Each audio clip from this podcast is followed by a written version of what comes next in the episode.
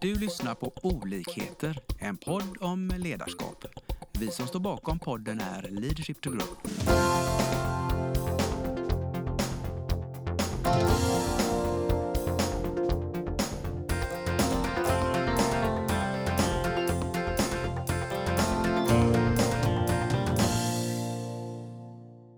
Välkomna ska ni vara. Här sitter vi fyra stycken från Leadership to Grow. Det är Lena, Mats, eh, Lena och Lars.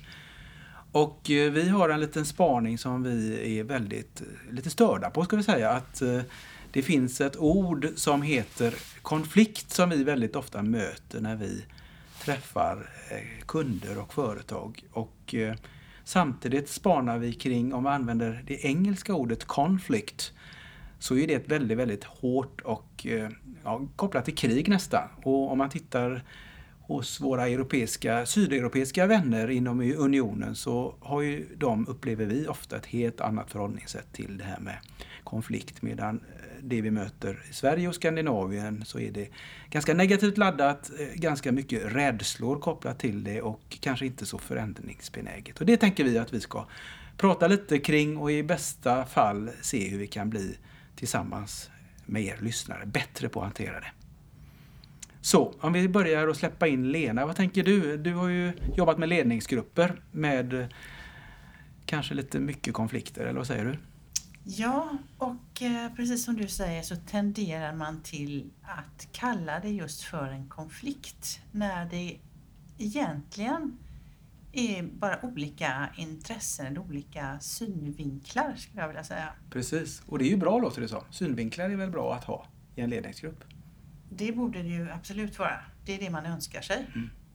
Eh, men ehm, det, ja, vi vill ju tänka om lite grann omkring det här eh, konceptet med konflikt. För ja. vi ser ju det som en möjlighet egentligen till någonting helt annat både att hitta lösningar och hitta nya idéer eller...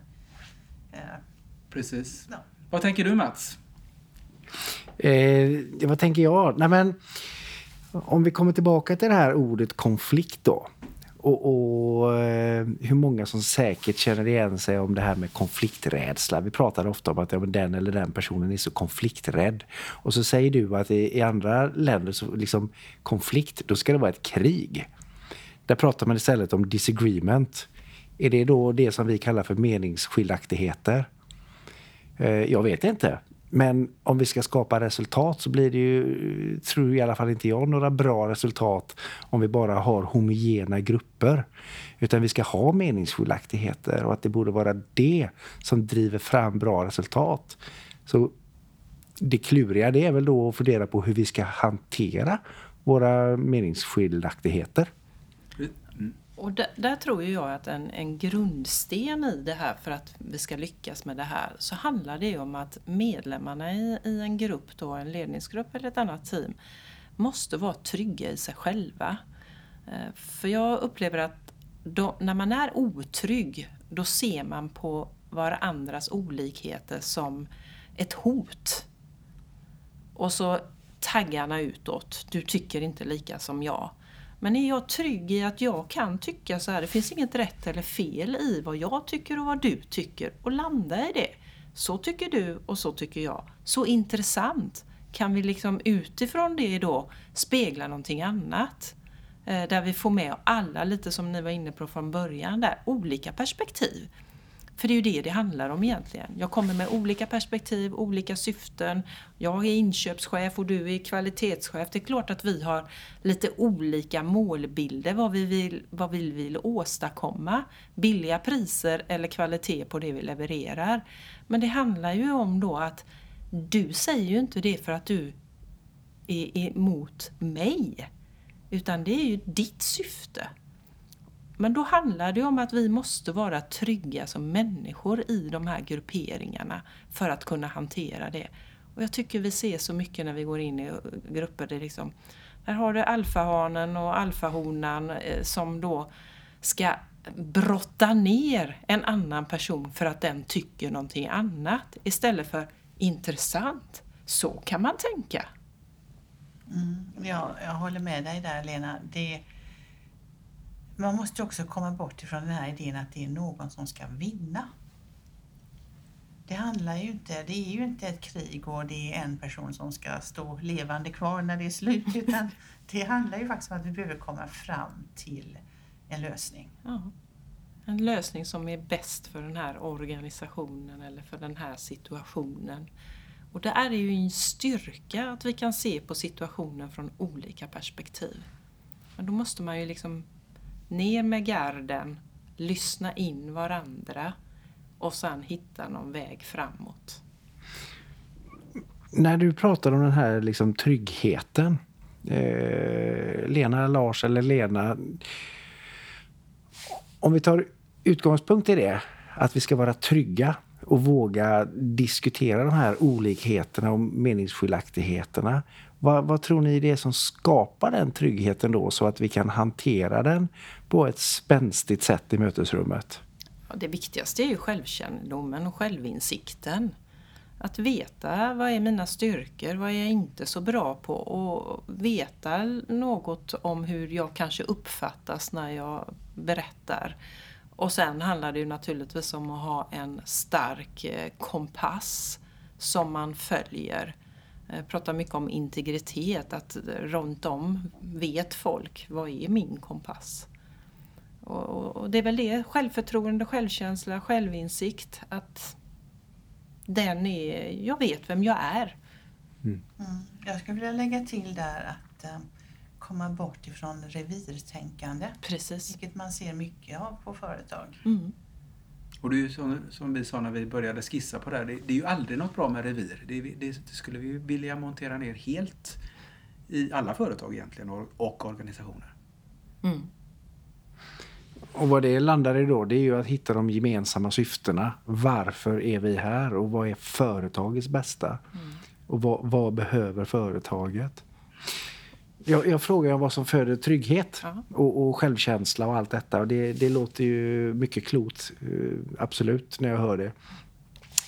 Eh, och det, det finns ju ganska så mycket forskning som visar på att företag som präglas av social trygghet mm utklassar de företag som inte har det. Mm.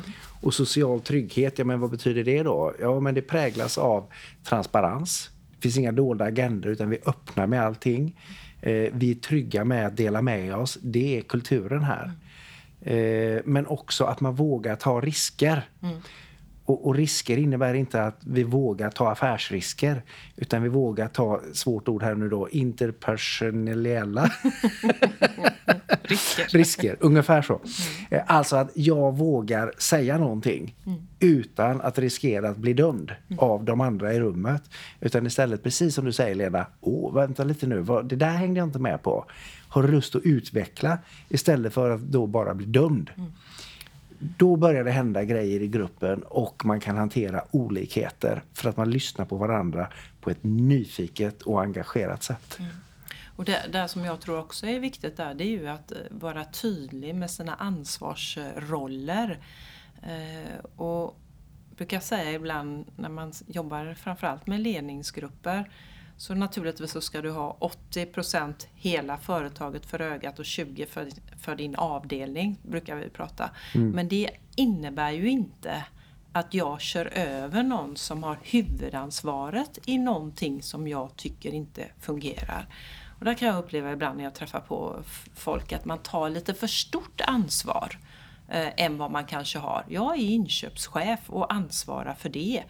Eh, och så har jag synpunkter och det ska jag ju naturligtvis ha för då kliver jag in i den här 80 procenten för helheten.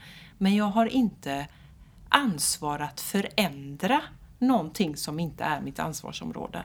Utan mitt ansvar då det är ju att informera. Du, det där som ni gör på kvalitetsavdelningen kanske inte är så bra för det drar iväg på kostnaderna. Kan vi prata ihop oss om de sakerna? Men många gånger när man då pratar om det här 80-20 så tycker jag att flera människor tar att de förstår inte ansvaret. Då. Det är inte ansvaret att förbättra en, ett av, en avdelning som jag inte ansvarar för. Utan jag har ansvaret att informera att det inte funkar. Eh, för att kunna lyfta problematiken. Mm.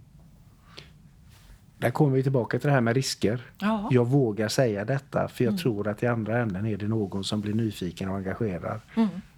Mm. Och, och vilja förstå. Men vi ska väl utmana lite våra lyssnare då. Jag, jag tänker att många känner säkert igen er i det här med att det finns revir, det finns... Eh, man känner ett ansvar att ja, tycka massa, men man tar inte ansvar för förändringen på ett effektivt sätt. Och det finns ju jättestora potentialer här utifrån hela teamet då och att lära sig av de här olika perspektiven. Men det är en rolig spaning som jag har gjort i alla år som jag har jobbat med det här härliga jobbet som vi har. Och det är ju det, vi får ju, vi, i början i en sån här process så kommer det ofta upp att jag som ledare då bli, vill bli bättre på konflikthantering. Eh, och så säger vi ja, då ska vi ha öga för det under den här processen. Och sen så jobbar vi på och vi jobbar ju på med verktygen som vi har, inspiration och allt vad det är. Men vi jobbar ju också då med vardagen hos de här individerna. Och så kommer vi i slutet på året och så går vi tillbaka och tittar vad var det vi skrev där att vi ville jobba med. Jo, vi ville jobba med konflikthantering. Och så ställer man sig frågan, ja men har vi haft några konflikter då? Och helt plötsligt har man inte haft några konflikter under ett helt år. Och då kan man ju fråga, vad är det då som har gjort att det man för ett år sedan upplevde var en konflikt inte är det längre? Vad har ni för tankar om det? Ni känner väl igen det här, tänker jag. Det är väl det att man har fått verktyg eh, att använda. Det kan ju vara alltifrån kommunikation till mål. Saker som skapar tydlighet eh, hjälper ju ofta Mm. att eh, undvika Mm. Och lite tänker jag, vi jobbar ju med ledarskapet, att man blir trygg i sitt ledarskap så helt plötsligt så är det där meningsskiljaktigheten som vi pratar om, vi ville kanske ändra ordet till. Det är ingen konflikt längre utan det är någonting positivt för att faktiskt utveckla avdelningen eller företaget. Mm. Jag, eh, du börjar ju prata om våra processer här. Och I en av våra centrala processer som löper över nästan ett år där får man ju inledningsvis gå på djupet med företagets grunddokument. Vad är det det här företaget vill? Vad finns det liksom för drömbild, för vision? Och vad är det för affärsidé som ska stötta handlingarna mot den visionen? Vad har vi för värderingar som ska vara våra gemensamma värdegrund? Och när de vi jobbar med verkligen går på djupet med detta, vilket de ganska sällan har gjort faktiskt, och börjar förstå vad det är. Och att, men här är ju hela min styrkompass. Plötsligt så är de hur modiga som helst. Tryggheten kommer. Och det som tidigare kändes som en konflikt, det är ingen konflikt längre. Det är bara det att det är en icke-fråga. Och så är man hur tydlig och bekväm som helst i det som tidigare var en konflikt. Det är, det är häftigt att se. Och är ju sen, och sen när de runt omkring börjar åka in på samma spår, då blir det bara smidiga, snabba samarbeten där allt styr åt samma håll. Det är häftigt. Ja, men som sagt, det är ju dit vi vill och frågan är då hur ni som lyssnar här kan börja ta er dit. För vi, vi tänkte, tänkte egentligen när vi började här att det här ordet konflikt är ju, vi ska inte använda det. Men samtidigt är det en verklighet vi upplever att väldigt många företag pratar om konflikt. Men när vi har jobbat ett tag så försvinner det ordet och så ersätts det av möjlighet och det ersätts av att det här att man ser synergier, alltså att eh, det du ser och det min kollega ser, tillsammans ser man en ännu större möjlighet om hörnet. Så att eh, det är väl det vi vill utmana också till er. Sluta använda ordet konflikt och se ordet möjlighet. Eller möjligen det engelska då, disagreement. Låter ju lysande. Har vi något mer? Ska vi stanna där för idag eller vad tycker ni? Det gör vi. Ja. Tror det blir perfekt. Ja, Ja. Så då tackar vi er och hoppas att ni går ut och gör en liten förändring mot möjlighetsorienterat, tryggt ledarskap. Tack ska ni ha! Vi hoppas att vi har väckt tankar om hur du kan utveckla och stärka ditt personliga ledarskap. Följ oss gärna på våra sociala medier där vi heter Leadership to Grow. Om du vill ha mer inspiration och verktyg, gå in på vår hemsida leadershiptogrow.com. Tack för att du lyssnar.